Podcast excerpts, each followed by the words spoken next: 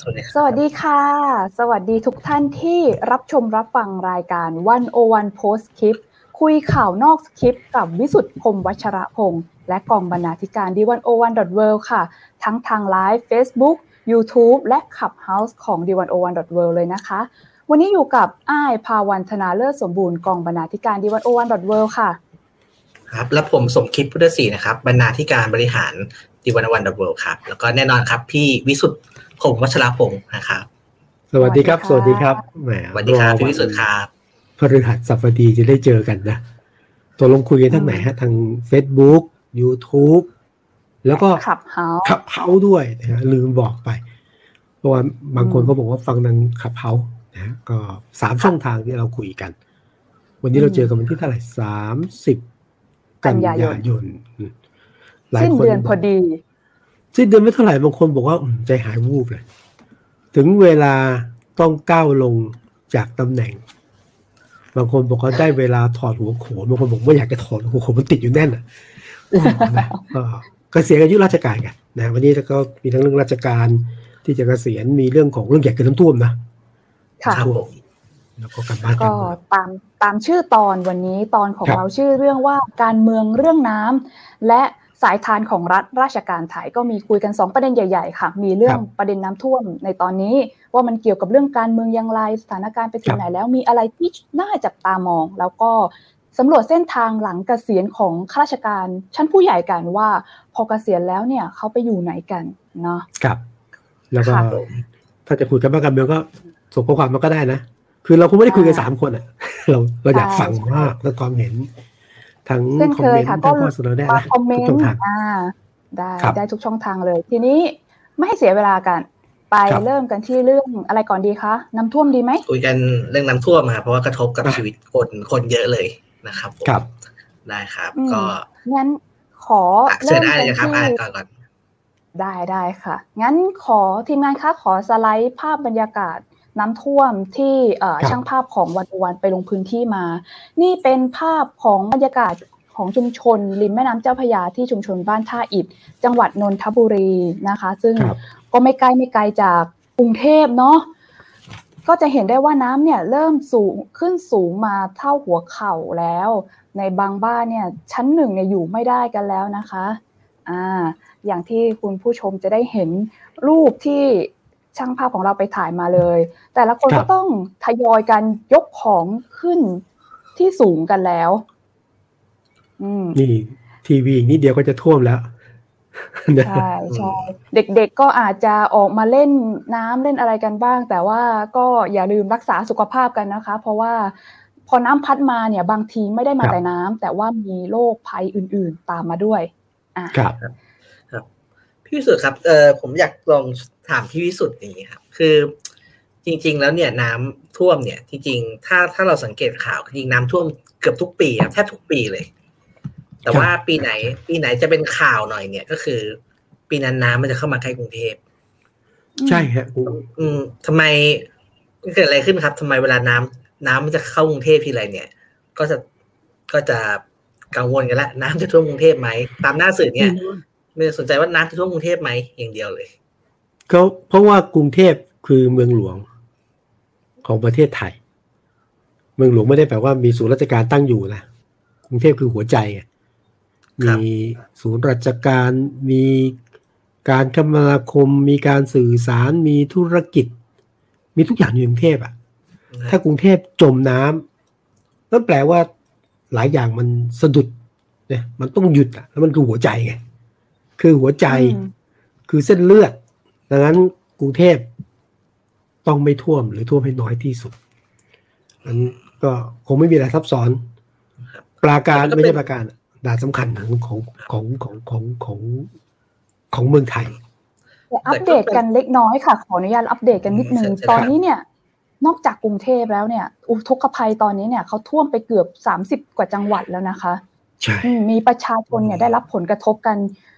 เป็นเกือบจะสองแสนครัวเรือนแล้วจากล่าสุดมีแล้วก็มีทั้งผู้เสียชีวิตแล้วก็สูญหายด้วย เราเราก็ไม่ควรจะเมินเฉยกับสิ่งเหล่านี้เนาะโดยที่จะไปพุ่งเป้าแต่เรื่องกรุงเทพอย่างเดียว อืมใช่ใช่ใช่ฮะก็ตอนนี้เสียหายหนักอะนะฮะเสียหายหนักตั้งดีนะที่ปีนี้นี่ไม่ใช่ปีนี้เข้าแต่ปีนี้แหละยังเอ่อทั้งนายกทั้งรัฐมนตรี ทั้งสสแข่งกันลงพื้นที่ ไปไปไปไปดูแล ไปช่วยเหลือเป็นเป็นภาระนี่ผมไม่รู้นะก็ยังดีครับ ดีกว่าแบบปล่อยเลยทำเลยไม่ทำอะไรเลย อืมครับ ก็เอ่อประเด็นที่เอ่อที่ผมถามพี่วิสุทธ์อะครับเพราะว่าครับเอ่อจริงๆมันก็เป็นหลายคนก็วิเคราะห์ไว้ใช่ไหมครับว่าครับเอ่อน้ำเนี่ยปกติมันมันต้องไหลจากที่สูงลงสู่ที่ต่ำใช่ไหมครับก็คือใช่ครับก็ไหลจากภาคเหนือลงมาแล้วก็ออกแม่น้ำเจ้าพระยาไปครับนะครับ แต่ว่าเอ่อ ในในทางการเมืองเนี่ย น้ำมันไม่ได้ไหลลงจากที่สูงลงสู่ที่ต่ำแต่มันไหลมันจากไรจากไหนที่ที่มีอำนาจสูงไปที่ที่มีอำนาจต่ำก็เหลืออธิบายให้ฟังหน่อยสิครับเออชอบชก็อบชอบชอบแปลว่าอะไรเออก็คือจริงๆ อันนี้คือหัวใจของการของเรื่องชนชนประทานเลยใช่ไหมครับ เพราะว่าครับเราทำระบบชนประทานมาเนี่ยก็เพื่อเราที่ที่จะควบคุมน้ำอ่าน้ำน้ำแห้งน้ำเอ่อน้ำท่วมนะฮะจะจัดการน้ำยังไง ก็คือครับเราพยายามที่จะบังคับน้ำนะครับเพราะฉะนั้นอืมน้ำมันจะไปอยู่ที่ไหนเนี่ย ก็อยู่ที่ว่าคนพยายามที่จะจัดการมันไปอะฉะนั้นต้องบริหารจัดในการในการบริหารจัดการนั้นว่าบริหารจัดการเนี่ยมันก็เป็นเรื่องการเมืองใช่ไหมครับเอ่อถ้าเราสังเกตเอ่ออย่างที่คุยกันว่ากลัวน้ำท่วมกรุงเทพเนี่ยทั้งที่จริง ๆ แล้วกรุงเทพมันเป็นเมือง ถ้าถ้าว่ากันทำทางน้ำจริงๆเนี่ยมันเป็นทางที่น้ำไหลผ่านใช่ไหมครับ ครับอืมแต่เราก็พยายามจัดการไม่ให้มันท่วมไม่ให้มันไป ออกรอบนอกให้ได้อะไรเงี้ยครับ ก็น้ำไม่เข้ากรุงเทพเพราะว่ากรุงเทพมันมี มันมีอำนาจอยู่ที่นั่น มันก็มันเลยมันอืมอืมมันมีทรัพยากรอยู่ที่นั่น แต่ผมคิดว่ามันก็จะไม่ใช่แค่กรุงเทพอย่างเดียว คือถ้าเราไปดูการบริหารจัดการน้ำดูทางที่น้ำท่วมเนี่ย ถ้าดูข่าวจะเป็นที่ที่เอ่อผมอาจจะเป็นประสบการณ์ส่วนตัวนะครับ เป็นที่ที่เราไม่ค่อยรู้จักอะในประเทศไทย เราอาจจะเคยได้ยินชื่อ หรือบาง บางที่บางหมู่บ้านเนี่ยเราเราเราไม่ได้ยินชื่อเลยใช่ไหมครับ แต่ว่าจริงๆแล้วเขาอยู่ตรงนั้นใช่ไหมครับแต่เนี่ยแบบเราบอกว่าน้ำท่วมน้ำท่วมโคราชเนี่ยมันก็ไม่ได้ไหลเข้าท่วมตัวเมือง มันก็ไปอ่าท่วมแบบรอบนอกเพราะเขาก็กันมันออกมาครับก็เลยอยากจะชวนตั้งข้อสังเกตว่า เวลามีข่าวน้ำท่วมอะไรอย่างเงี้ยครับ อยากลองดูว่าเออน้ำมันไหลไปที่ไหน แล้วจริงๆแล้วมันเป็นน้ำมันเป็นทางที่น้ำควรจะผ่านหรือเปล่า ถ้าว่ากันตามหลักธรรมชาติ หรือว่าน้ำมันถูกอืมผ่านมันถูกจัดการไป ครับนะครับอืมถึงประเด็นชอบจากมันไปน้ำควรจะผ่านหรือเปล่าอคยู่รับที่การบริหารจัดการใช่ไหมครับ จริง ๆ เรื่องนี้เอ่ออาจจะคือถ้าเราจำกันได้ปีนี้มันก็สิบปีใช่ไหมครับ ปีนี้ปีหกสี่ปีห้าสี่เนี่ย ประเทศไทยมีน้ำน้ำท่วมใหญ่ครั้งหนึ่งโอ้เออค่ะหนักมากหนักมาก ครับ หลายคนผก็ว่าไม่ลืมนะคะลืมไม่ได้ ไม่ใช่ไม่ลืมลืมไม่ได้อ่า ครั้งนั้นนี่ชัด เพราะว่าเอ่อการเมืองสนุกมากนะครับ คือคือคือน้ำท่วมเป็นความทุกข์นะครับ แต่การครับต่อสู้การชิงเหลี่ยมทางการเมืองเนี่ยเอ่อเข้มข้นนะครับเมื่อกี้ก่อนเข้ารายการผมก็ลองไปลองอ่านข่าวบทความเก่าๆก็จะมีบทวิเคราะห์ใช่ไหมครับ นักครับการเมือง คือตอนนั้นเนี่ย การการบริหารจัดการมันไม่ได้ช่วงแรกๆเนี่ยไม่ได้เป็นระบบใช่ไหมครับ ถ้า ถ้าจำได้ช่วงนั้นคุณคุณยิ่งรักษณ์เนี่ยเพิ่งตั้งผมรัฐบาลย้อนไปห้าสี่คุณยิ่งรักษณ์ก็เป็นรัฐบาลใหม่ครับผมอืมก็ยังอะไรก็ก็ยังยังไม่ลงตัวเลย แล้วก็ตอนที่น้ำเริ่มท่วมเนี่ย มันมันไม่มีเอกภาพในการบริหารจัดการๆโอ้ยฟอร์มทีเพิ่งเสร็จ ตั้งใช่ครับรัฐมนตรีเพิ่งเสร็จอ้าวน้ำมาแล้วยิ่งไม่รวมตั้งพวกรัฐมนตรีช่วยหรือทีมงานนะโอ้โหวุ่นวายไปหมดอะตอนนั้นนะฮะครับน้ำก็ข่าวที่ผมมา ไปไล่อ่านดูก็เนี่ยก็นักการเมืองในพื้นที่อะครับเป็นคนกำหนดเลยว่าห้ามน้ำเข้าพื้นที่ฉันก็ก็แข่งกัน ตอนนั้นก็วุ่นวายน่าดูเป็นเป็นที่มาของคำว่าเอาอยู่ใช่ไหมครับ ตอนนั้นเอาที่วิสุทอธ์ยู่นี่เป็นไงครับเอาอยู่ตนี่ตอนนั้นจำได้ว่าโอ้โหน้ำมันมา มันมาแล้วมันวิกฤตมากอะเอาวิกฤตขนาดไหนดีกว่า ไม่มีใครคิดว่า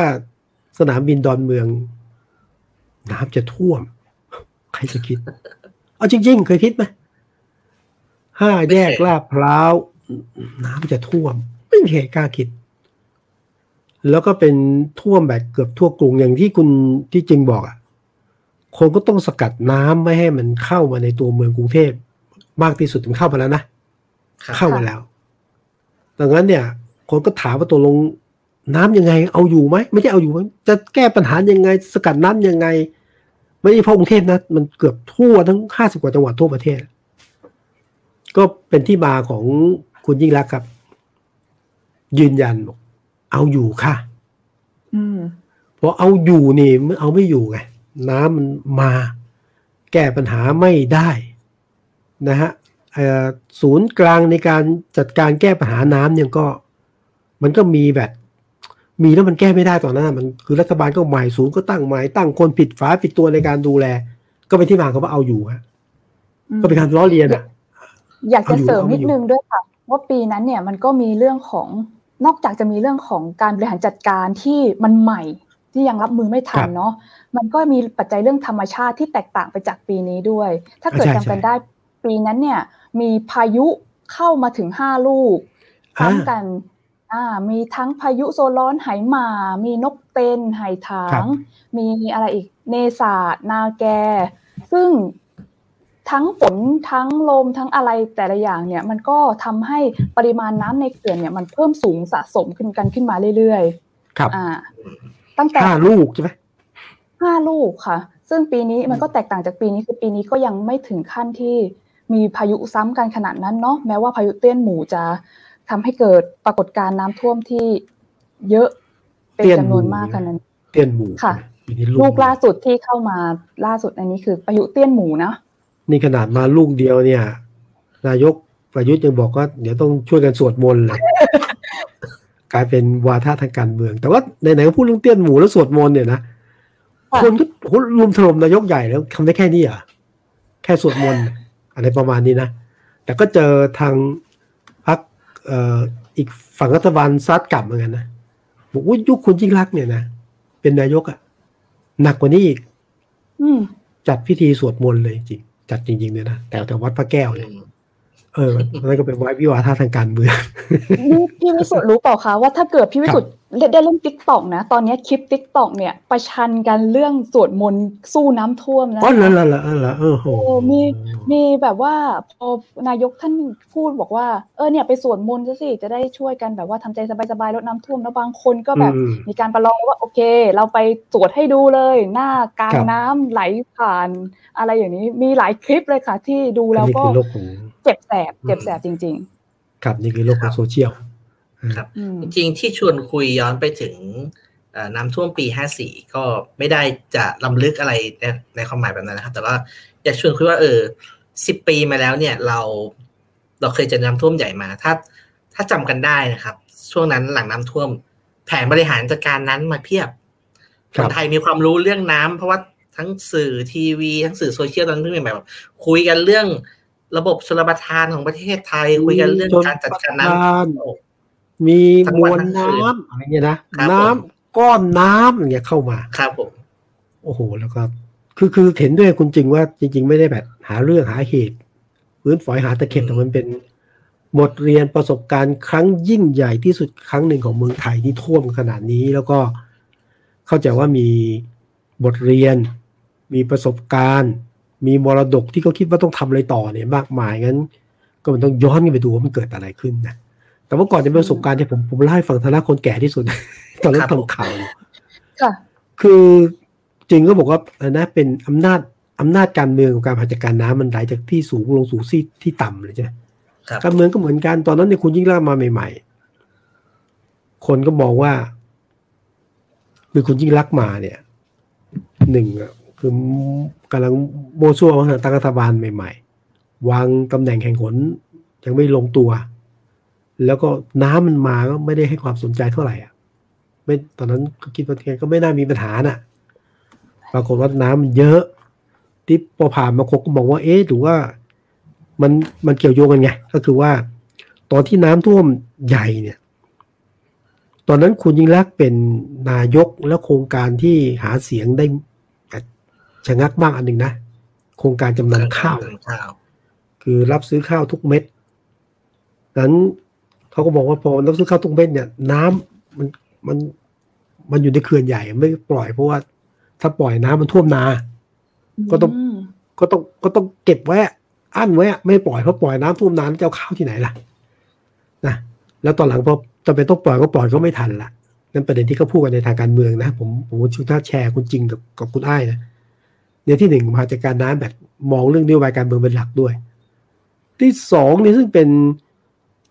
ข้อข้อวิพากษ์วิจารณ์กันมากก็คือว่า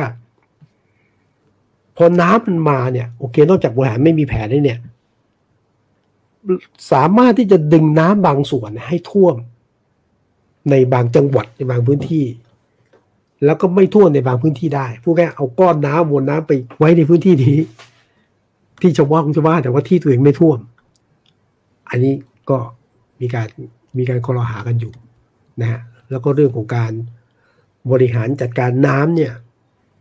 ต้องจะรับว่าเขาก็มีศูนย์นะ ตอนนั้นมีศูนย์ที่ว่าอะไรสปกศูนย์ปฏิบัติการช่วยเหลือผู้ประสบอุทก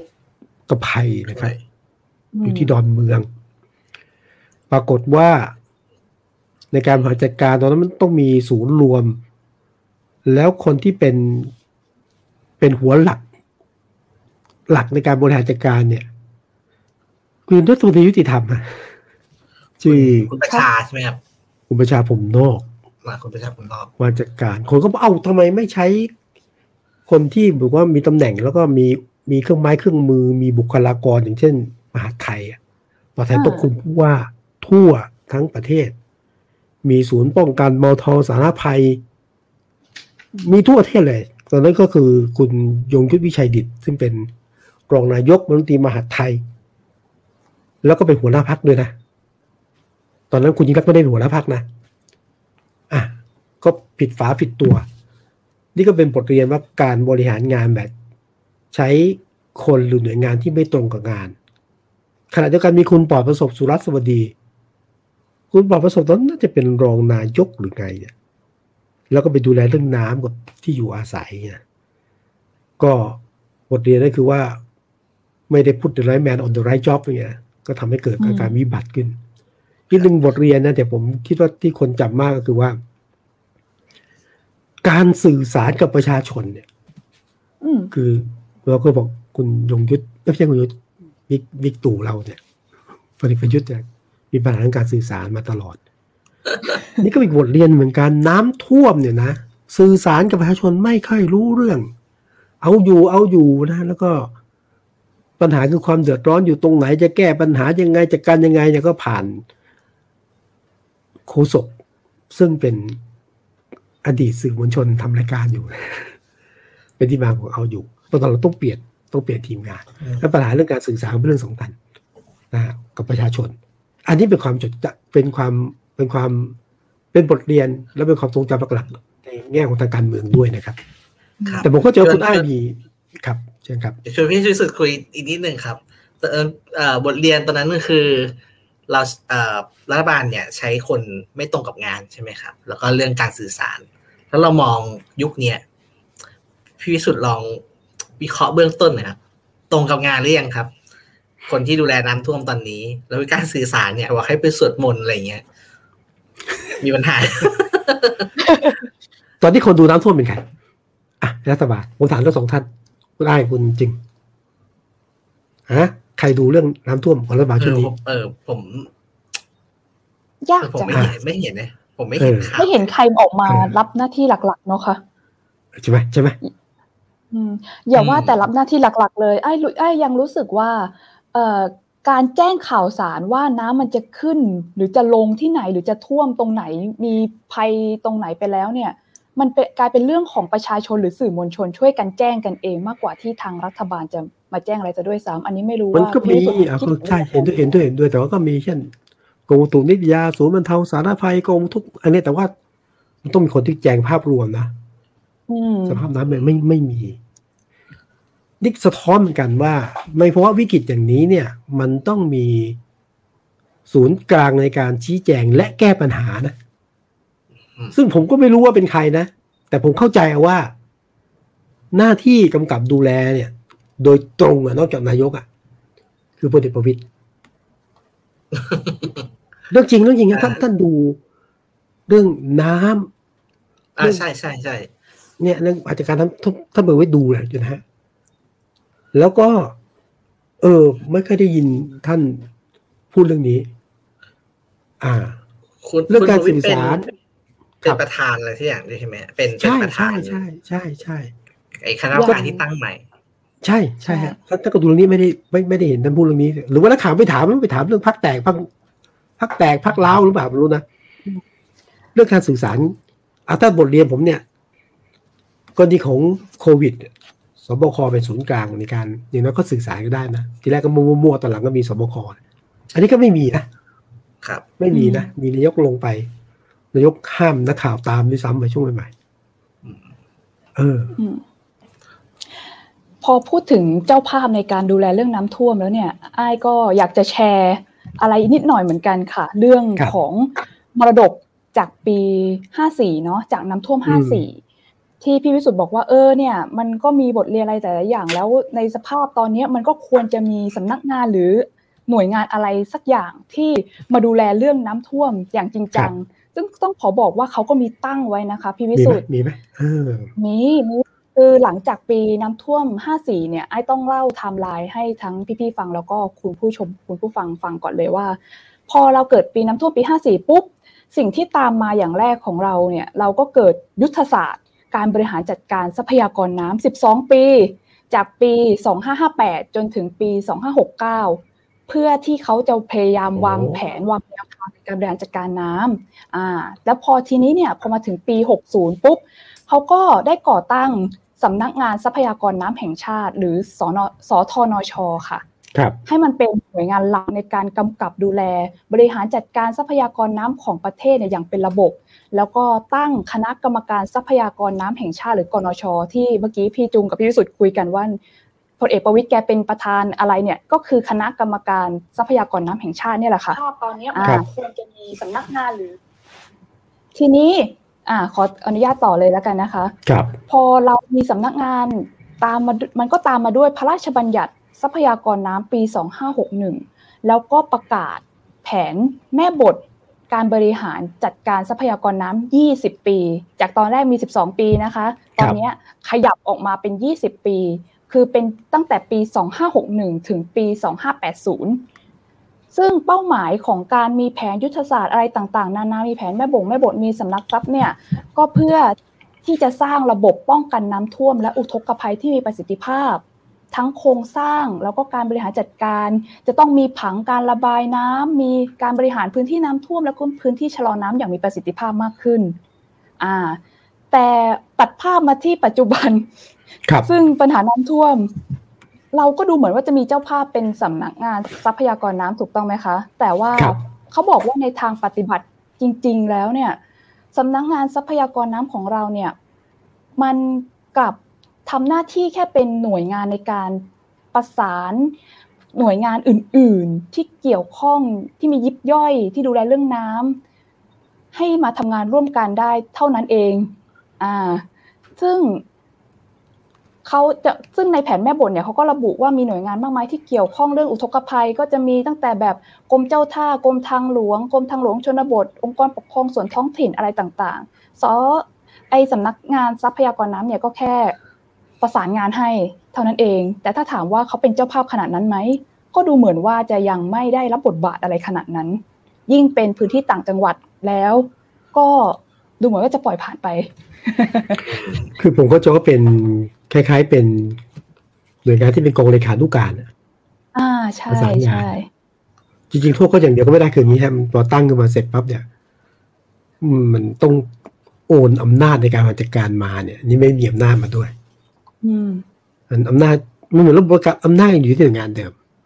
แต่ที่นี่เป็นกองว่าเอาละกองเลขากองประสานงานก็ทำอะไรไม่ได้มาก อืม อืม มีอีกเรื่องหนึ่งผมคิดว่าด้วยค่ะว่าเอ่อ ขออนุญาตเพิ่มเติมอีกสักเล็กน้อยคือเขาบอกว่าหน้าที่มันก็จะมีกรมบางกรมที่ครับรับหน้าที่ในการเฝ้าระวัง แล้วก็รายงานสถานการณ์น้ำจากเดิมอะอย่างเช่น อาจจะมีกรมชนทำงานดูแลการบริหารจัดการน้ำเนาะอันเนี้ยพอข้อมูลมันอยู่ที่กรมชน แต่ว่าให้อำนาจมาอยู่ที่สำนักทรัพย์ มันก็อาจจะมีการแบบ เออทำงานล่าช้าหรือว่าตัดสินใจไม่ทัน หรือมันจะต้องแบบไปประสานนู่นประสานนี่อะไรมากมาย ซึ่งไอ้ก็คิดว่ามันก็เป็นปัญหาในการที่แบบ เออเรามีส่วนราชการที่เยอะยิบย่อย แต่ว่าเรามีการทำงานที่รวมศูนย์อยู่เหมือนกันนะคะ ครับ ผมผมคิดว่านี่เป็นเป็นปัญหาคลาสสิก ผมจำได้ว่าเอ่อสมัยตอนปีห้าสี่ก็เป็นถอดบทเรียนกันนะครับตอนนั้นอาจารย์อภิชาติสถิตนิรมัยครับ อาจารย์ประจำคณะเศรษฐศาสตร์มหาวิทยาลัยธรรมศาสตร์ครับเอ่อแกก็ไปดูว่า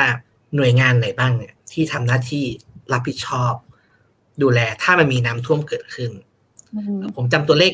เอ่อมีไหมเป๊ะๆไม่ได้นะครับ แต่ว่าแกลิสต์มาได้ทั้งหมด 46 หน่วยงาน เยอะนะที่คะที่ที่มีอำนาจในการรับผิดชอบเวลาที่มันมีน้ำท่วมเกิดขึ้น ครับ แล้วก็ก็เป็นรัฐไทยแบบคลาสสิกเลยครับ มีอำนาจ แต่ว่าอำนาจรวมศูนย์แต่ว่าแตกกระจายทำงานเป็นไซโล ไม่ประสานกันใช่ทำงานซ้ำซ้อนกันจะเป็นหมด แล้วผมว่าก็เป็นเอ่อไอตัวไอสำนักที่ที่ไอ้บอกชื่อชื่อเลยนะครับขออภัยสำนักทสำรันักพยางานกรน้ทรัพยากรน้ำแห่งชาติำผมก็ว่าก็จะไม่ง่ายก็ก็คืคืออทนชค่ะนะครับก็เป็นสูตรก็เป็นสูตรนี้เลยก็คือเอ่อจะแก้ปัญหาอะไรคิดอะไรไม่ออกคือ ก็ตั้งตั้งอันใหม่มา แล้วก็ไม่เคยยุบของเดิม แล้วอันใหม่ มีอำนาจหน้าที่อาจจะซ้ำซ้อนกับอันเก่าบ้าง ไม่มีงบไม่มีอะไรบ้าง หรือว่าต่อให้มีงบตามมาเนี่ยก็ก็มีปัญหา เพราะว่าถ้าสมมติว่ามีอำนาจมาไอ้หน่วยหน่วยงานเก่าก็ไม่เคยถูกยุบอะไรอย่างเงี้ยครับ ก็ครับพันวุ่นไปหมดนะครับ ผมผมเล่าให้ฟังได้เคยคุยกับช่วงคุณปอประสบนะเมื่อช่วงนั้นน่ะหน่วยงานเรื่องน้ำมันเยอะ แต่จริงๆเรื่องการผลักดันให้บริหารจัดการน้ำประเทศไทยให้เป็นหน่วยงานเดียวหรือว่าหน่วยงานแบบคือบางอย่างต้องการกระจายอำนาจแต่น้ำต้องการการจัดการแบบการประสานงานที่รวมศูนย์เหมือนกันนะสมัยครัเรียบนจะเรียกว่า single command อย่างเงี้ยเออนะครับแต่มันไม่เกิดไงบูรณาการเลยใช่มันก็ไม่เกิดมันเกิดสิ่งที่อ้ายพูดอะแกสำนักงานอะไรอย่างผมจำไม่ได้ละสิ่งที่ปัญหาที่เกิด ใช่ แต่ความปัญหาที่เกิดคืออย่างนี้นะครับ ปัญหาในเชิงปฏิบัติก็คือว่า หนึ่งพอรวมศูนย์เสร็จ อย่างที่บอกไม่มีอำนาจในการสั่งการนะข้ามหน่วยงานพอมีหน่วยงานที่แย่เนี่ย ปรากฏว่ามันมีลักษณะที่ต่างคนต่างทำและต่างคนต่างไม่ทำต่างคนต่างทำคือมีขอบเขตอำนาจตัวเอง แต่ไม่สามารถที่จะประสานข้ามหน่วยงานได้ และที่ไม่ทำก็คือว่าทำแล้วมันกลัวไปเหยียบถิ่นเขาอะ หรือถ้าทำแล้วมันมันผิดระเบียบ ไม่ทำดีกว่าปลอดภัย ก็เกิดอย่างเงี้ยฮะนี่คือเรื่องจริงของระบบราชการโดยเฉพาะการจัดการน้ำที่มันมันคาราคาซังมันก็เลยต้องมีการสั่งการไปท็อปดาวน์ลงไปทุกทีอะรัฐบาลไหนมาก็สั่งทีนึงก็ไปทำทีนึงแล้วซึ่งมองอย่างเงี้ยประโยชน์นะ คือนายกลงพื้นที่ก็ดีอย่างนะ คือลงมาแล้วทุกหน่วยงานก็ก็ก็ตามไปอะนายกสั่งการก็ต้องทำตาม แต่มันไม่ใช่ไง เรื่องน้ำท่วมมันไม่ใช่เรื่องที่แบบนายกสั่งเราก็ให้ทำอืมอ่า มันก็สะท้อนระบบแหละครับ ผมผมนึกถึงตอนเมื่อปีที่แล้วใช่ไหมครับตอนที่เอ่อโควิดระบาดใหม่ๆเราวันวันเนี่ยก็ทำคอนเทนต์เอ่อชุดชุดใหญ่เลยครับเกี่ยวกับโควิด แล้วมีเรื่องหนึ่งครับที่เราทำก็คือเรื่องเรื่องระบบรัฐไทยนี่แหละครับมีปัญหาเดิมครับ เป็นปัญหาเดิม ทุกครั้งที่เราเจอวิกฤตใหม่มาเราก็ไปนั่งถอดบทเรียนว่าเฮ้ยตอนนี้เอ่อวิกฤตมันมาเปิดแผลให้เห็นอะไรบ้างคือ ก็ก็แผลเดิมกับกับตอนน้ำท่วมเลย ไม่มีอะไรเปลี่ยนแปลงก็รัฐอืมใหญ่เทอะทะรวมศูนย์ทำงานเป็นไซโล อะไรอย่างเงี้ยครับซ้ำซ้อนแล้วยังไงนี่มันมันเหมือนงานวิชาการอะคือทีสี่ทำแล้วก็วางบนหิ้งรู้ว่าปัญหาอยู่ตรงไหน แต่ไม่ได้ก็ทใช่ผมคิดว่าโจทย์ใหญ่โจทย์ใหญ่ของประเทศไทยก็เนี่ยครับยังไงเราต้องเป็นเป็นรูประบบรัฐ นะครับควบคู่ไปกับการปฏิรูปการเมือง ก็ต้องเป็นรูประบบรัฐแน่ๆ ไม่งั้นก็ไปต่อลำบากำอืมอืมอันนี้ก็วันวันๆก็ทำงานที่เกี่ยวกับเรื่องปฏิรูประบบรัฐอะไรเงี้ยอยู่อยู่จำนวนไม่น้อยเลยครับ ถ้าท่านผู้ฟังหรือท่านผู้ชมคนไหนสนใจก็เข้าไปค้นค้นอ่านได้นะครับเข้าไปค้นยังไงค้นยังไงผมอยากสนใจแล้วเดี๋ยวคุณจริงผมเข้าไปค้นยังไงเนี่ยเอ่อเข้าไปที่เว็บเอ่อวันวัน world ได้เลยครับ แล้วก็มันจะมีช่องให้ search อยู่ทางขวามือครับครับแล้วก็ลองลอง search ดูแล้วก็เออผมก็จะไป search ว่าปฏิรูประบบราชการหรือประคับปฏิรูปรัฐอะไรอย่างเงี้ยครับผมอ่าแล้วมีก็จะงานมีผลงานชุดอหนึ่ยู่งครับครับผมยังมีอีกสองเรื่องที่ผมอยากชวนชวนคุยเร็วๆนะครับอะที่ถอดบทเรียนเกี่ยวกับเรื่องน้ำท่วมก่อนที่จะไปคุยเรื่อง การเกษียณกัน ผมคิดว่ามันมีอีกสองเรื่องที่เอ่อน่าน่าน่าคุย ก็คือเรื่องเรื่องเรื่องแรกคือที่เกี่ยวข้องกับเรื่องการบริหารจัดการน้ำที่ผมบอกว่าเป็นเรื่องการเมืองใช่ไหมครับ คือเอ่อหลายครั้งเนี่ยเรามาเข้าใจว่าน้ำที่มันท่วมอยู่เนี่ย มันเป็นการท่วมตามธรรมชาติอย่างที่บอกอะไรอย่างเงี้ยครับอันนั้นส่วนหนึ่งพอพอมันท่วมตามธรรมชาติแล้วมองไม่เห็นมิติการเมืองที่บอกว่ามันถูกทำให้ท่วมเนี่ย สิ่งที่เรามักจะมองข้ามไปก็คือ มันมันไม่มีระบบชดเชยอย่างเป็นธรรม แต่พอเราคิดว่าเอาน้ำมันท่วมตามธรรมชาตินี่ มันจะให้ใครไปรับผิดชอบ แต่ถ้าเราเปลี่ยนแว่นตาในการมอง เราเห็นว่าไอ้ที่น้ำมันท่วมตรงเนี้ย มันไม่ได้ท่วมตามธรรมชาติ แต่มันรับ มันรับน้ำแทนพื้นที่อื่น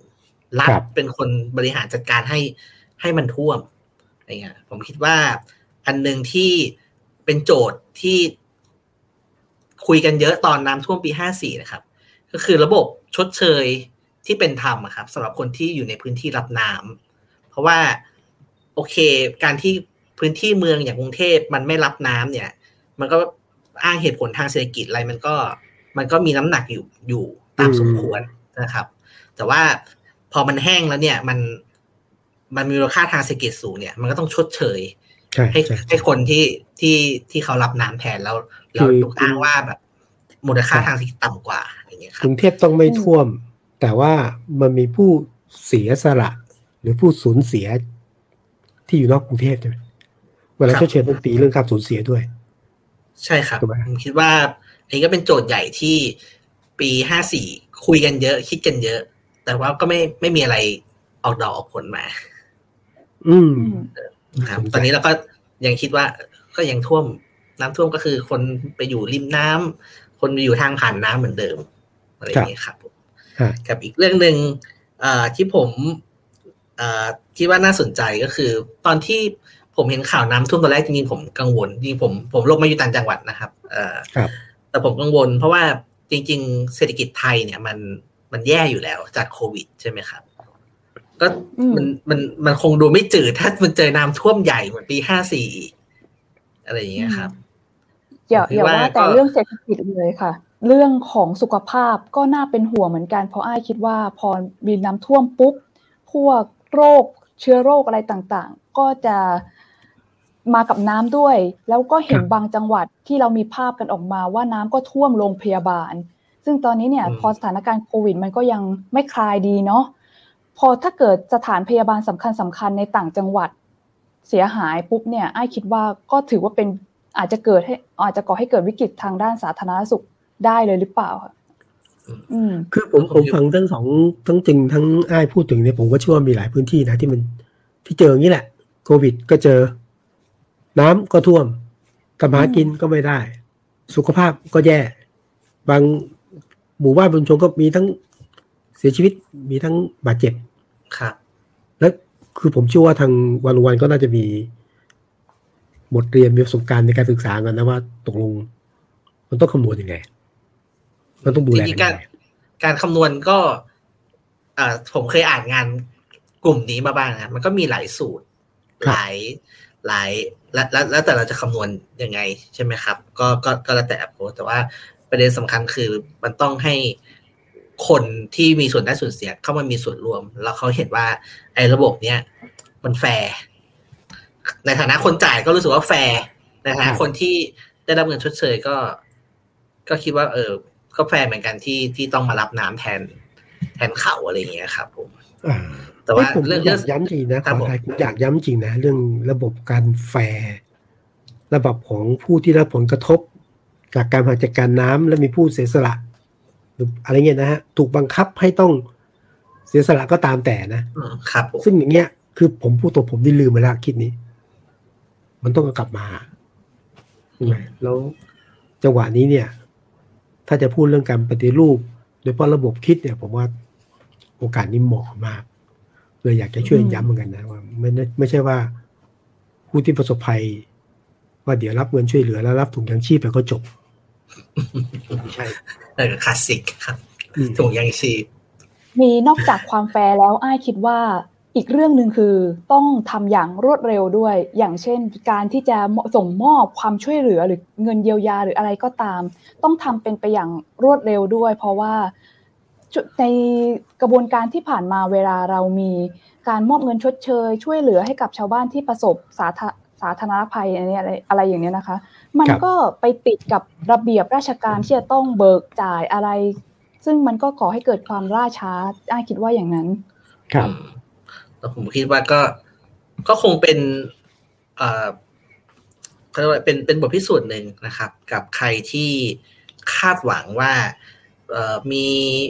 พระเอกขี่ม้าขาว มีอำนาจเบ็ดเสร็จเข้ามาจะไปปฏิรูปประเทศมันไม่จริงครับ ไม่จริงไม่อะไม่จริงหูไม่ให้ความหวังเลยเหรอก็ก็ก็เป็นเป็นเป็นข้อพิสูจน์ เป็นข้อพิสูจน์นะครับว่าคืออมคือถ้าถ้าเขาไม่มีแรงจูงใจที่เขาต้องレスปอนต่อ ต่อความต้องการของของคนก็ไม่ไม่ไม่เหตุผลอะไรต้องทครับำนะครับแต่แต่ว่าผมคิดว่าครับผมฟังฟังจากอ้ายกับจึงเนี่ยนะจริง ๆ มันก็แปลสู่การปฏิบัติเป็นคู่มือเลยก็ได้นะ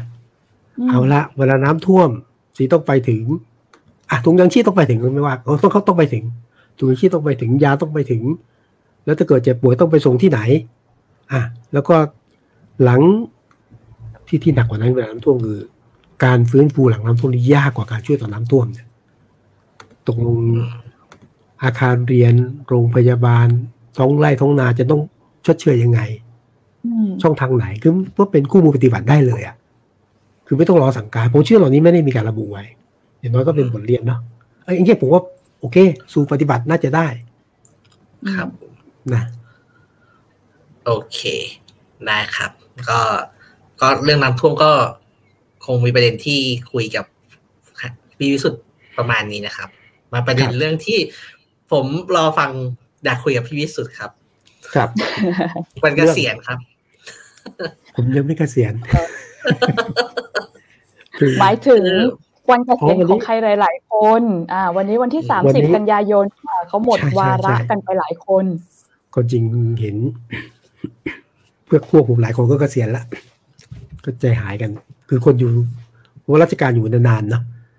ค่ะแต่พูดถึงเกษียณเนี่ยแน่นอนนะก็มีเวลาการทำงานเนี่ยคนสมัยนี้นี่หกสิบนี่ยังอื้อหือแข็งแรยังงอหนุ่ยู่มครับยังหนุ่มยังหนุ่มแน่จริงหรือเพราะว่าสุขภาพนะการดูแลก็ยังหนุ่มแข็ยังแรสาวครับ ใช่ แต่ว่าเรื่องใหญ่ก็คือว่า คนเกษียณที่หลายคนก็ยังคุณแกก็ยังยังมีพละกำลัง ทำงานเพื่อบ้านเมืองอะก็ก็ต้องหาอะไรต่อ หรือผู้เรียนภาษาหนึ่งบางคนก็ติดเสพอยู่กับอำนาจเสพติดอำนาจ การจะลงพรึบลงมาตกเป็นประชาชนธรรมดาก็ยากนะก็ต้องหาทางไปต่อในทางอำนาจด้วย พูดถึงเกษียณผมคิดถึงใครไหมใครคะที่ผมน่าคิสดนว่าใจคนในวงราชการที่ถูกจับตามองมากที่สุดณวันนี้เลยนะ ว่าพรุ่งนี้จะเป็นยังไงเนี่ยประหลัดชิงเนี่ยคุณจัดชัยพรหมเลิศ ทีมงานขออนุญาตขึ้นสไลด์ประหลัดเออมีฉิงมีให้เราภาพไหมดูหน่อยสิคะว่าเออหน้าคุณชัดตาชัยเป็นพรหยัมงเลิไงศอะดูสิประหลัดชิงอ่า นี่แหละฮะคุณจัดชัยพรหมเลิศประหลัดกระทรวงมหาดไทยที่วันนี้เกษียณแล้วสิเนาะหลังห้าโมงเย็นนะถือว่าเกษียณนะอืม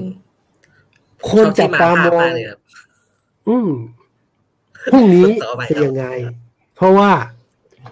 ตอนนี้กระแสจับไปที่คุณจัดชัยผมเลิศเพราะว่า คุณจัดชัยหนึ่ง อาจจะได้นั่งเก้าอี้รัฐมนตรีเอ้ยรัฐมนตรีช่วยสินะมทสามก็ได้ เพราะว่าทำงานรู้ใจกับอ่าพลเอกอนุพงศ์หนึ่งในสามปอมากถึงมากที่สุดสองคนจะใช้ผมเลิศคอนเนคชั่นเพียบ สั่งการได้ ข้าราชการ แล้วก็ประสานได้กับพักการเมืองนักการเมืองอืมมันคุณจะจนเลิศจะเป็นคนเกษียณที่ไม่ได้ว่างงานที่หนึ่งดูที่ว่าจะเป็นมทสามไหมที่สองก็คือว่า เสียงลือเสียงเล่าอ้างซึ่งข้อแท้ครับจะเรื่องจริงก็คือว่าพักที่จดทะเบียนไว้เศรษฐกิจไทยอะครับอาจจะมีหัวหน้าพักชื่อชัดชัยพรหมเลิศ ก็ได้อืมนะก็ก็เป็นการเกษียณที่มีอำนาจทางการเมืองรองรับอยู่พักนี้ก็คนก็วิพากษ์วิจารณ์ว่าก็จะเป็นพักที่รองรับ นายกประยุทธ์ ภายใต้การสนับสนุนของอีกหนึ่งปออะไรอย่างเงี้ยนะอืมอะนี่ก็เป็นการลงจากอำนาจแบบแบบคือเกษียณแบบมีมีอะไรมีมีตำแหน่งรอคอยอยู่ คิดถึงนี่เลยฮะคิดถึงตอนจะย้อนไปในคนผมรุ่นเก่าหน่อย ประหลัดฮิตาชิ เปิดปุ๊บติดปั๊บคุณคุณอะไรนะเอ่อพิสารมูลศาสตร์สาธรตอนนั้นท่านก็เกษียณจากประหลัดมหาดไทยแล้วก็ไปทำพรรคการเมือง ก็หวังใหม่ ก็ตอนหลังได้เป็นรัฐมนตรีสองกระทรวงนะแรงงานกับกับอะไรนะจำไม่ได้อีกอันหนึ่งนะฮะเนี่ยก็เป็นเส้นทางลงของบรรดาประหลัดที่ก็เป็นรัฐมนตรีวิทยาศาสตร์เห็นไหมไม่ได้ไม่ตรง แล้วก็เป็นรัฐมนตรีว่าการกระทรวงแรงงาน ก็จับตามองครับนะฮะคือ คือที่น่าจับตามองอะขออนุญาตถามครับถามให้ตัวเองด้วยครับ แล้วก็ครับอาจจะถามเผื่อใครหลายคน คือคนคนรุ่นประมาณผมเนี่ยจะไม่ค่อย ไม่ค่อยรู้จักระบบราชการเท่าไหร่อืมเราไม่เราไม่เราไม่เก็ตครับว่าประหลัดมหาดไทยเนี่ยอำนาจเยอะขนาดไหน อืม โอ้ประหลัดมหาดไทยเหรอ คือเอาโทษคุมผู้ว่าทั่วประเทศอะ คุณคิดว่าผู้ว่าราชการแต่ละจังหวัดนี่ใหญ่ไหมใหญ่ที่สุดในจังหวัดนะความใหญ่คือแบบมีอำนาจใช่ไหมครับ สั่งการดูแลบัญชาการหมดเลย ถ้าเอ่ออยู่ในกรุงเทพมันจะมีกระทรวงกระทรวงดูใช่ไหมถ้าอยู่ในจังหวัดจังหวัดหนึ่งเนี่ย ทุกข้าราชการทุกกระทรวงทบวงกรมต้องขึ้นอยู่กับผู้ว่าราชการจังหวัดนะครับ อืม เกษตรจังหวัดก็ต้องขึ้นผู้ว่าราชการจังหวัดศัสดีจังหวัดก็ต้องขึ้นผู้ว่าราชการจังหวัด ศึกษาธิการจังหวัดก็ต้องขึ้นอยู่ผู้ว่าการจังหวัดนั้นทุกทุกกระทรวงทุกหน่วยงานต้องขึ้นอยู่ผู้ว่าใหญ่ไหมล่ะ ใหญ่ที่สุด แล้วคุณคุมผู้ว่าทั่วทั้งประเทศเฉพาะผู้ว่านะไม่เป็นอื่นนะองค์กรปกครองส่วนท้องถิ่น อ่า ก็ขึ้นอยู่กับที่นี่ แล้วบางทีคนมองข้ามนะ กระทรวงมหาดไทยดูเรื่องท้องถิ่นเยอะมากก็คือดูกำนันผู้ใหญ่บ้านอะไรพวกนี้ด้วยใช่ไหมครับใช่ครับ แล้วก็งบ เออเนี่ย ท้องถิ่นเยอะมากแยะนี่ก็คือเนี่ยอันถ้าเขาบอกว่า ใครคุม ใครคุมมหาดไทยคุมทั้งประเทศอะอืมแล้วถ้าคุณได้คนที่สามารถคุมสั่งการดูแลรู้กลไกทั้งประเทศเนี่ย ถ้าในการเลือกตั้งคุณจะละครับอยู่ในมืออยู่แล้วแหละเอ่อ ในแง่ของบุคบุคลิก แล้วก็ความสามารถความสามารถคอนเนคชันนะครับ คือพี่วิสุทธ์บอกว่าประหลัดชิประหลัดชิงคุณชัดชัยเนี่ย อาจจะได้เป็นหัวหน้าพักพักเศรษฐกิจใหม่ ซึ่งรองรับพลเอกประยุทธ์ใช่ไหมอืมอืมจุดเด่น จุดเด่นของแกจริงๆ คืออะไรครับเป็นจุดเด่นที่แปลกไหมแกเงียบมากเลยนะคือผมผมผมจะรู้สึกว่าแกเงียบงงไหมงงไหมงงไหม แกเงียบมากเลยแกไม่ใช่คนที่แบบ โอ้แบบเป็นที่รู้จักอะจุดเด่นที่ผมบอกแล้วครับหนึ่งก็คือทำงานเป็นที่ไว้วางใจของพลเอกอนุพงศ์พลเอกอนุพงศ์นั่งตำแหน่งรัฐมนตรีมหาไทยไม่เคยเปลี่ยนนะ ก็ต้องใช้คนที่รู้ใจ จุดเด่นที่สองก็คือว่าอย่างที่ผมบอกนักการเมืองต้องเข้าหาพรรคการเมืองต้องเข้าหา สสต้องเข้าหา การเข้าหาพลเอกอนุพงศ์คุณคิดว่าง่ายเหรอก็ต้องผ่าน ผ่านประหลัดชิงอืมนะอันที่สามยิ่งใกล้เลือกตั้งเนี่ย คนที่จัดการการเลือกตั้งเนี่ยแม้จะผมเป็นกกตนะ แต่ว่าคนที่สามารถที่จะเจาะ หรือเอาไม่ได้พูดถึงประหลาดจริงนะ คนที่สามารถทำให้ผลการเลือกตั้ง เป็นไปตามที่ต้องการเนี่ยต้องอย่างรับว่าข้าราชการในกระทรวงมหาดไทยมีมีผลเยอะอยู่เหมือนกันสมัยก่อนมีไฟดงไฟดับ มีนับคะแนนผิด มีเอาบัตรไปเก็บ เอาคะแนนไปเก็บในที่ที่ไม่ควรเก็บเนี่ยนั้นนั้นประหลัดชิงมีครบทุกอย่างอะดังนั้นก็ บางทีเนี่ย คนที่มาทำงานสำคัญเนี่ย ไม่จำเป็นต้องเป็นคนดัง แต่เป็นคนที่ทำงานถูกใจ สั่งการได้บัญชาการได้นะอืมเสกอะไรได้เสกเสกได้เสกได้ ครับเอ่อผมลองไปแค่นี้พอไหม search search ใน Google ดูนะครับ ก็ครับเห็นข่าวหนึ่งน่าสนใจ เดือนเดือนมีนาคมครับมีข่าวว่าเอ่อคุณชัดชัยเนี่ย ไปมหาสารคามมั้งครับ ไปมหาสารคามไปงานวันเกิดแม่ คุณยุทธพงศ์สสโจ้เพื่อไทยครับเอาโจก็เป็เป็นนโจภาพ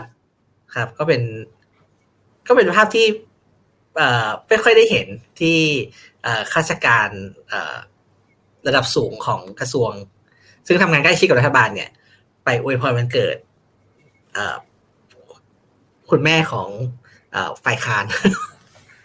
มือประสานอืมหนึ่งประเด็นนี้คือหนึ่งเนี่ยเห็นไหมเป็นมือประสานที่ไม่ต้องดูว่าฝ่ายไหนฝ่ายค้าน หรือฝ่ายรัฐบาลอื มมุมกลับกันนะฮะ อย่าเชื่อว่าฝ่ายค้านเป็นฝ่ายค้านตลอดไป ฝ่ายค้านก็ค้านเป็นบางเวลา อืมครับผมก็เนี่ยเราไปดูที่ประหลัดจริงกันนะครับ แต่ว่าไหนๆพูดเรื่องเกษียณเนี่ย ผมก็ไปลองไล่เรียงดูนะก็บรรดาค่ะข้าราชการโดยเฉพาะชั้นผู้หลักผู้ใหญ่ที่ว่าเนี่ยเวลาเกษียณเนี่ยเขาทำอะไรกันบ้างยอดฮิตเลย ไปเป็นที่ปรึกษา แบบไม่มีชื่อหรือมีชื่อนะหรือไปเป็นกรรมการบริษัทใหญ่ ใหญ่นะอืมคือธุรกิจใหญ่ในบ้านเราเนี่ยเขาก็นิยมใช้แบบนี้ท่านประหลัด ท่านอธิบดีอ่าท่านผู้อำนวยการไปเป็นกรรมการ เป็นคณะทำงานเป็นที่ปรึกษา ที่ใช้เพราะว่า หัวใจการธุรกิจคือคอนเทคชันครับอะ มีอะไรก็ยกหูปั๊บเดียวก็ได้ละพี่ช่วยผมหน่อยอะไรเงี้ย ท่านประหลัดครับอะไรเงี้ยก็ก็ง่ายงั้นก็ ก็ก็กุยทางให้แล้วก็จะเป็นนั่งเป็นที่ปรึกษา ซึ่งก็ไม่ได้ผิดอะไร แต่ว่าคล่องตัว นี่ใช้กันเยอะ ใช้กันเยอะ แต่อันนี่คือใช้ตอนที่เกษียณแล้ว แต่ก็ยังมีบางตำแหน่งที่ รับ หรือได้รับการดูแลจากบริษัทเอกชน ก่อนเกษียณด้วยซ้ำไป มีบางท่านที่เราคุยกันก่อนเข้ารายการนะเผลอไปบอกว่าก็รับก็รับเงินมาจากบริษัทเอกชนนะอันนี้อันนี้ก็ทำกันนะครับอืมก็มีอธิบดีบางท่านก็ก็ก็ก็ก็ก็ตอนนี้ที่เป็นข่าวเป็นข่าวนะก็เจอ คือก็โดนตัดสินลงโทษเหมือนกันนะแต่ว่าก็เกี่ยวพันอะเป็นที่ปรึกษา อันอันนี้ฮิตกันมากฮิตกันมากอย่าอย่าคิดว่าเอ๊ะทำงานเอกชนทำงานรัฐบาลมาตั้งนานจะเข้าใจระบบงานเอกชนเหรอมันคนละระบบกันนะอืไม่ใช่อะ เอกชนต้องการความคล่องตัว ความลื่นไหล ความสะดวกอะนี่ก็ทำได้ อันนี้เห็นกันอยู่ แล้วก็ถ้าในยุคของรัฐบาลชุดก่อนๆหรือชุดนี้ก็ตามแต่นะส่วนหนึ่งก็พอเกษียณแล้วก็คือ นิยมกันมากเลยนะ ไปเป็นบอร์ดรัฐวิสาหกิจอืมอืมโอ้โห เยอะมาก รัฐวิสาหกิจดีอย่างนะคือ เงียบๆอะใช่ไหมก็เข้าไปนั่งในบอร์ด แล้วก็ไม่ต้องถูกจับตามากนัก แล้วบอร์ดรัฐวิสาหกิจบางแห่งนี้ก็ มีใบสั่งมาเลยนะใบสั่งทางการเมืองนี่แหละก็ก็ทำให้ได้ตามที่ใบสั่งมา ก็นั่งเงินเยอะ เยอะทุกยุคทุกยุคทุกยุค แต่ว่ายุคนี้เยอะหน่อยเข้าใจว่าเข้าใจว่าทางคุณจริงน่าจะมีตัวเลขใช่ไหมว่า ครับเอ๊ะก็ตัวเลขข้าราชการสัดส่วนเท่าไหร่ยังไง ครับก็จริงๆเอ่ออันนี้ยืมยืมมาจากงานของ elect.in.th นะครับ ก็ครับเขาเคยทำเรื่องเอ่อทหารบนบอร์ดรัฐวิสาหกิจก็ทหารก็อันนี้งานงานชิ้นนี้เจาะเฉพาะทหาร แต่ผมคิดว่าเขาสะท้อนความ ความเป็นราชการอย่าลืมนะครับว่าทหารก็เป็นก็เป็นข้าราชการเหมือนกันใช่ครับอืมคือเขาก็ไปดู เพราะว่าเอ่อวาระหนึ่งที่หลังรัฐประหารใหม่ๆที่เอ่อคุณประยุทธ์เอ่อพยายามจะผลักดัน หรือว่าขับหรือว่าพยายามโฆษณาว่ากำลังทำอยู่ก็คือปฏิรูปรัฐวิสาหกิจใช่ไหมครับครับทีนี้เอ่อทางอิเล็กเนี่ยเขาก็ลองไปดูข้อมูลมาเขาพบว่าหลังรัฐประหารเนี่ยรัฐประหารห้าเจ็ดเอ่อบอกข้อจำกัดนิดนึงครับ งานนี้ก็ น่าจะทำช่วงสองห้าห้าเจ็ดถึงสองห้าหกสองนะครับ ก็ครับคิดเอ่อเขาบอกว่าหลังรัฐประหารเนี่ยจำนวนคนจำนวนทหารนะครับ ก่อนรัฐประหารเนี่ยมีคนมีทหารหรืออดีตทหารเนี่ยเป็นกรรมการรัฐวิสาหกิจเนี่ยหกประมาณหกจุดแปดเปอร์เซ็นตนะครับ ประมาณเจ็ดเจ็ดเปอร์เซ็นต์แต่ว่าพอ7%นะใช่ครับ แต่หลังหลังรัฐประหารเนี่ย เพิ่มขึ้นเป็นสิบแปดเปอร์เซ็นต์โอ้โหก็คือเพิ่มขึ้นอย่างอย่างอย่างอย่างมีนัยสำคัญนะครับ แล้วก็ในงานเนี่ยเขาก็สรุปไว้น่าสนใจบางองค์กรนะครับ บางองค์กรเนี่ย จากที่ไม่มีทหารเลยมีก็เข้าไปทีหนึ่งสองคนเลยอะไรอย่างเงี้ยครับ ผมก็ครับเข้าไปค่อนข้างเยอะนะครับ แล้วก็ส่วนใหญ่เอ่อองค์กรที่ทหารเข้าไปเนี่ย จะเป็นองค์กรที่เอ่อ ถ้าเป็นภาคอุตสาหกรรมก็คือเป็นภาคอุตสาหกรรมที่ถือว่าโดดเด่นนะครับคือถ้าไม่ดูสาสาธารณูปโภคพื้นฐานก็เอ่อดูทรัพยากรสำคัญของชาติ หรือว่าดูเอ่อดูสื่อสารมวลชนนี่เป็นต้นนะครับเอ่อเอ่อบอร์ดทุกรัฐบาลเลยอะที่นิยมไปนั่งกันนะครับการบินไทย ครับปตทอสมทเอออันนี้นิยมนั่งกันอืมทำไมครับทหารเขารู้เรื่องเขารู้เรื่องการบินนะครับหรือว่าเขารู้เรื่องเอาเรื่องสื่อเหรอคะครับเรื่องสื่อ คือคนเป็นบอร์ดเนี่ยไม่จำเป็นต้องรู้รู้ทุกเรื่อง ก็เป็นบอร์ดก็คือรับฟังนะรับฟังบอร์ดรับฟังการรายงานเสนอก็ตัดสินใจก็ได้ ผมพูดกี้ได้ไหมนะเออก็ก็ก็นั่งอยู่เนี่ย ก็จริง ๆ บางคนก็มีฝีมือนะครับ แต่ว่าบางคนก็ไปเรียนรู้ ไวแต่บางคนก็อย่างที่บอกครับมาเพราะใบสั่งนั้นรัฐวิสาหกิจเป็นอีกหน่วยงานหนึ่งที่บรรดาผู้เกษียณผมว่าไม่น่ามาจากไหนนะเข้าไปนั่งเนี่ยบางคนไม่ได้คิดอะไรมากหรอกคือหนึ่งนั่งเอาเบี้ยเอาเบี้ยประชุมสองคือมันเท่ดีอ่าสามคือ รับใบสั่งว่ามีส่วนหนึ่งมาพัฒนาจริงแต่ว่าอยากจะบอกว่าครับว่ารัฐวิสาหกิจเป็นขุมทอง อันหนึ่งซึ่ง ทุกรัฐบาล สมนาคนคนของตัวเอง ซึ่งไม่ควร คือเอาคนไปรับวิสาหกิจควรต้องเป็นคนที่ทำงานจริง แล้วอยากจะพัฒนาแก้ไขปัญหาจริงๆอะมันไม่ใช่ที่สมนาคุณอะอันนี้คือเรื่องใหญ่ของผู้เกษียณนั่งอยู่นะแล้วบางคนไม่ใช่นั่งแค่ที่เดียวนะบางคนนั่งมาสามที่เลยสี่ที่เลยเช่นนั่งเป็นเอ่อประธานบอร์ดองค์กรใหญ่แล้วไปเป็นประธานบอร์ดองค์กรเล็ก หรือว่านั่งเป็นประธานบอร์ดเล็กแล้วเป็นกรรมการบอร์ดใหญ่ จนกระทั่งตอนหลังเนี่ยต้องมีการแก้ กฎหมายนะว่าห้ามนั่งเป็นบอร์ดเกินกว่ากี่คนผมจะไม่ได้สามคนหรือเนี่ยสามแห่งเนี่ยนี่เป็นจุดหนึ่งของผู้เกษียณเป็นการตอบตอบแทนผู้เกษียณนะครับ ซึ่งอยากจะบอกเลยว่า เป็นสิ่งที่คนมองข้าม คนจะมองว่า เฮ้ย เวลาเกษียณแล้วตอบแทนไปเป็นสสสว ผู้ช่วยรัฐมนตรีกรรมธิการรับภาษากินเงียบเงียบแล้วแล้วขุมทรัพย์อยู่เหมือนกันนะ กลับมาเนี่ยอันหนึ่งเป็นรัฐวิสาหกิจ อันที่สองก็คือว่าที่นิยมกันมากในเพราะยุคหลังๆ เนี่ยนะก็ท่านนายกอยู่ยาวไงไม่เป็นกรรมการปฏิรูปประเทศโอ้มีประมาณสิบสามชุด นั่งกันเต็มเลยคือตอนที่ยึดอำนาจมาก็ตั้งเป้าปฏิรูปประเทศนะแล้วตอนเราก็เขียนในกฎหมายนะว่า ต้องปฏิรูปประเทศสิบสามด้านด้านนี้ก็ตอนนี้ ส่วนใหญ่ล้างเนี่ยคือไม่ค่อยได้ทำงานแล้ว แล้วก็ส่วนหนึ่งก็คือพอพอพอมีการตั้งสวก็โยกไปเป็นสวกันเยอะมาก แล้วก็อีกอันหนึ่งที่เงียบๆเลยนะ คนไม่ค่อยคิดก็คือว่าเกษียณอายุราชการ แล้วก็ไปนั่งอยู่ในหน่วยงานที่มีอำนาจบางหน่วยงาน อาจจะไม่มีตำแหน่งนะ แต่ว่าสั่งการได้ ทำตามใบสั่งได้ หรือบางทีก็มีตำแหน่งแห่งหนนะ รู้ที่มาที่ไปนะแต่ว่าไปนั่งอยู่ในองค์กรอิสระบางองค์กร ซึ่ง ก็ก็เนี่ยผู้เกษียณที่มันมีคอนเนคชันที่ต่อกันยาวนาน ก็แต่ผู้มีอำนาจก็ไม่กล้าบอกว่าหน่วยงานไหน ถ้าตามข่าวดูก็น่าจะรู้ อันนี้คือคือการเกษียณของผู้ที่เกษียณราชการและมีท่อของทำนาจทางการเมือง หรืออำนาจต่างๆอยู่นะฮะแล้วมันเป็นมันเล่นการเมืองโดยตรงเนี่ย เยอะไหมครับถ้าถ้าดูจริงการเมืองโดยตรงก็เอาก็เป็นเป็นสวการเมืองโดยตรงอันนี้ อันนี้ อันนี้ๆอ่าอันนี้ก็ถ้าก็เป็นก็ก็ก็มีอยู่ อย่างคุณเสรีเสรีพิสุทธิ์ก็เป็นเอ่อก็เป็นตำรวจอ๋อถ้าที่การเมืองโดยตรงนี่คุณเสรีอะใช่คุณเสรีพิสุทธิ์นี่ก็ถือว่าเป็นอดีตตำรวจที่ก็มาเล่นการเมืองโดยตรงนะ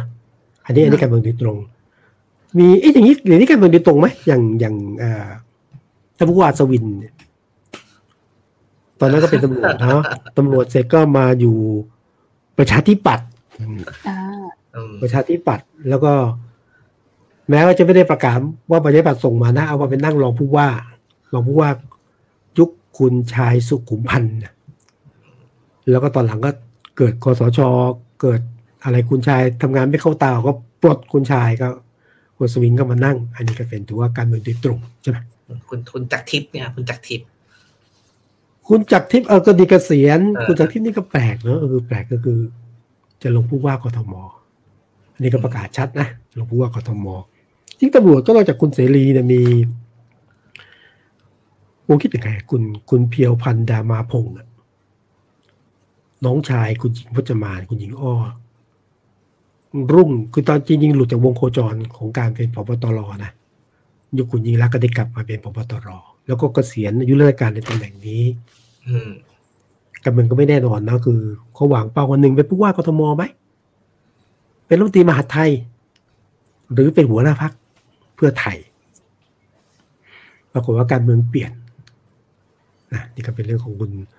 ตำรวจพูดถึงตำรวจ เอ๊ะผมคิดถึงใครอีกคนนะตำรวจอ๋อขอย้อนไปไกลหน่อยค่ะพลตำรวจเอกประชาพรมนอกเนาะ แล้วมาเป็นนี่ก็เป็นเป็นนักการเมือง เป็นทหารเอ้ยไม่ใช่เป็นทหารเป็นตำรวจ ที่เป็นตำรวจตำรวจ เป็นอธิบดีของตำรวจเนี่ยตำรวจใช่ไม่มีใครคิดว่าเล่นการเมืองอยู่ๆนี่ คุณสุวัฒน์ที่ประตาพันลบโอ้โหดึงมาเป็นมันอยู่พักตัวเองอะแล้วก็อืมเป็นสอเป็นสอสอเป็นสอสอเป็นรัฐมนตรีนะฮะหลายตำแหน่งอยู่เหมือนกันนะฮะแล้วก็ ผมที่ผมจำภาพของพลตำรวจเอกประชาพรมนอกก็คือว่าแกเป็นตำรวจนะ แล้วแกก็เป็นรัฐมนตรียุติธรรมเนี่ยยุคคุณยิ่งรัก แต่ว่าก่อนนั้นเคยเป็นรัฐมนตรีช่วยสาธารณสุข แกเป็นเสือยิ้มยากนะ คือคือคุณประชาเป็นยิ้มยากมาก แต่ยุคนั้นเขาทำโฆษณาแค่แบบ ยิ้มสยามยิ้มประเทศไทยอย่างเงี้ย ให้แกมายิ้มเป็นอะไรมิสเตอร์อะไรเงี้ยยิ้มต้อนรับ อะไรกระทรวงสาธารณสุขก็แปลกดีหางั้นก็วงจรประมาณนี้นะครับ ก็ก็ก็โดยรวมๆก็คือเนี่ยเป็นสสเป็นสวเป็นกรรมาธิการเป็น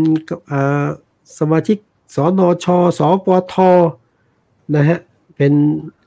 ผู้อยู่เบื้องหลัง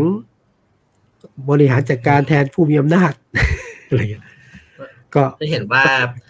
ข้าราชการไทยโดยโดยเฉพาะข้าราชการชั้นผู้ใหญ่ข้าราชการระดับสูงเนี่ย วลาเกษียณไปเนี่ยก็คือ ก็อยู่ในแวดวง ยังอยู่ในแวดวงตัวเองอยู่ไม่น้อยแล้วผมครับเป็นแวดวงอำนาจเศรษฐกิจการเมือง ครับ ก็ก็เป็นก็เป็นเอ่อเป็นธรรมชาติแบบรัฐไทยด้วยครับ ผมว่า คือรัฐไทยมันเป็นรัฐคนก็พูดกันเยอะว่าเป็นรัฐราชการใช่ไหมครับ ก็อืมเอ่อข้าราชการก็มีช่องทางนี้แหละ ที่เอ่อสร้างเครือข่าย สร้างต้นทุนทางสังคมให้กับตัวเอง เพื่อที่ว่า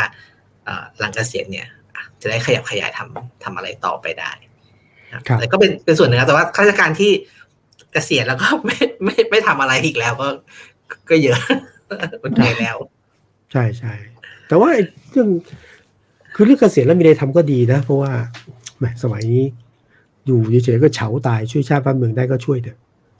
เพียงแต่ว่าครับเวลาวิ่งเส้นสายอำนาจทางการเมืองเนี่ยมันเป็นโรคแก้ไม่หายมันเสพติดอะแล้วมันก็เป็น เป็นวัฒนธรรม เป็นประเพณีเป็นเป็นอะไรที่อยู่ในสายเลือดอะมันแก้ไม่หายอะก็คืออมรัฐแห่งการอุปถัมภ์มันมีอยู่ไงนะอย่างคุณแต่ว่าก็มีอย่นังกคุณประยุทการธ์หลายคนครับคุณคุณประยุทธ์นี่นับเป็นอดีตข้าราชการไหมครับอะเป็นเป็นเออพูดถึงคุณประยุทธ์เนี่ยพลเอกประยุทธ์เนี่ยเป็นยุคที่โดยฟ้าบันดาลหรือพรหมลิขิตไม่รู้นะ ยุคคอสชยึดอำนาจ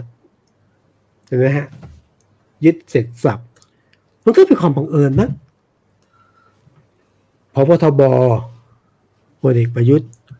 จารย์โอชา แล้วก็พบทรนะฮะพลเรือเอกนรงค์พิพัฒน์พิพัฒนาใสยของกองทัพอากาศนี่คุณประจินพลนะครับพลประจินพลประจินจันตองใช่ไหมครับ อุดแล้วก็พบสูงสุดเนี่ยคุณ พลเอกธนศักดิ์ปฏิบัติแล้วก็ประกอบตำรวจด้วยนะเออตำรวจนี่พลตำรวจเอกอดุลแสงสิงแก้วครับกษียณยกแผงนะยกแผงเนี่ยหมดเลย แล้วก็โฟกัสเสียณเสร็จ ไม่รู้ฟ้าบันดาลทมลิขิตทุกคนก็เป็นรัฐมนตรีหมด เขาวางแผนไว้หรือเปล่าคะแบบพอใกล้เกษียณปุ๊บ อะ เอาสักหน่อยรัฐประหารแหมเออมาปันใจมาประจวบเหมาะอะไรแบบนี้ ช่วงเวลาประจวบเหมาะพอดี ก็ถามใครล่ะถ้าถามนายกปัจจุบันก็บอกโอ้ยมันก็ไม่ได้วางแผนไปหรอกถึงเวลาเหตุการณ์บ้านเมืองจำเป็นก็ต้องมาทำอืมจะเป็นอันนี้ก็เป็นก็เป็นก็เป็นมรดกอย่างหนึ่งของครับของรัฐประหารปีห้าเจ็ดครับหรืออาจจะตั้งแต่สี่เก้าซึ่งเป็นตอนแรกที่เรา คุยกันนะครับ ก็คือว่าครับคือก็การที่ต้องมาคอยนั่งดูว่าพอบอทบเกษียณแล้วไปไหนต่อ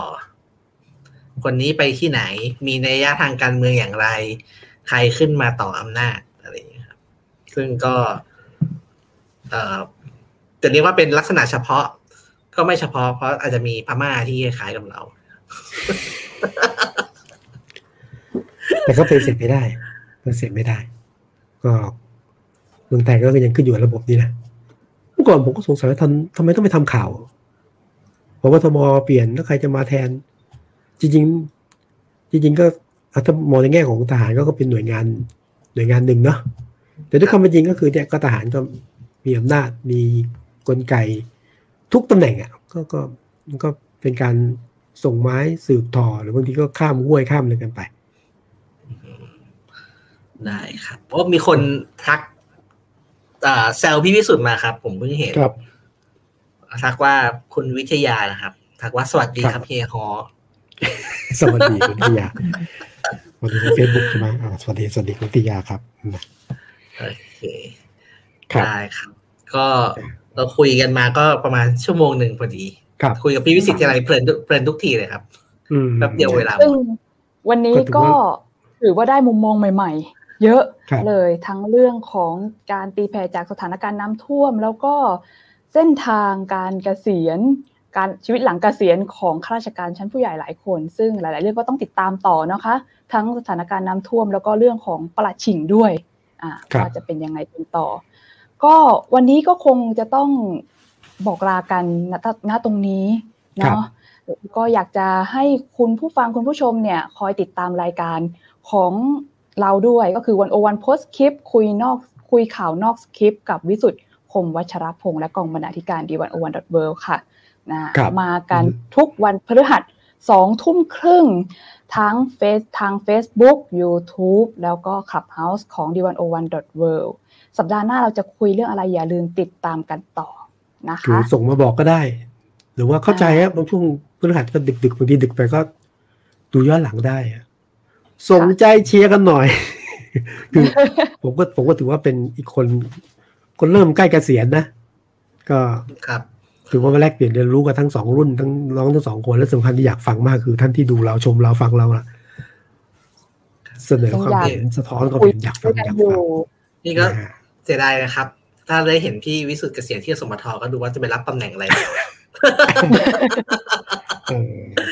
โอเคนี่ได้ครับครับ ก็ครับลาค่ะคุณผู้ฟังไปก่อนนะครับ ครับครับสวัสดีครับพบกันสวัสดีครับค่ะสวัสดีครับ สวัสดีครับ สวัสดีครับ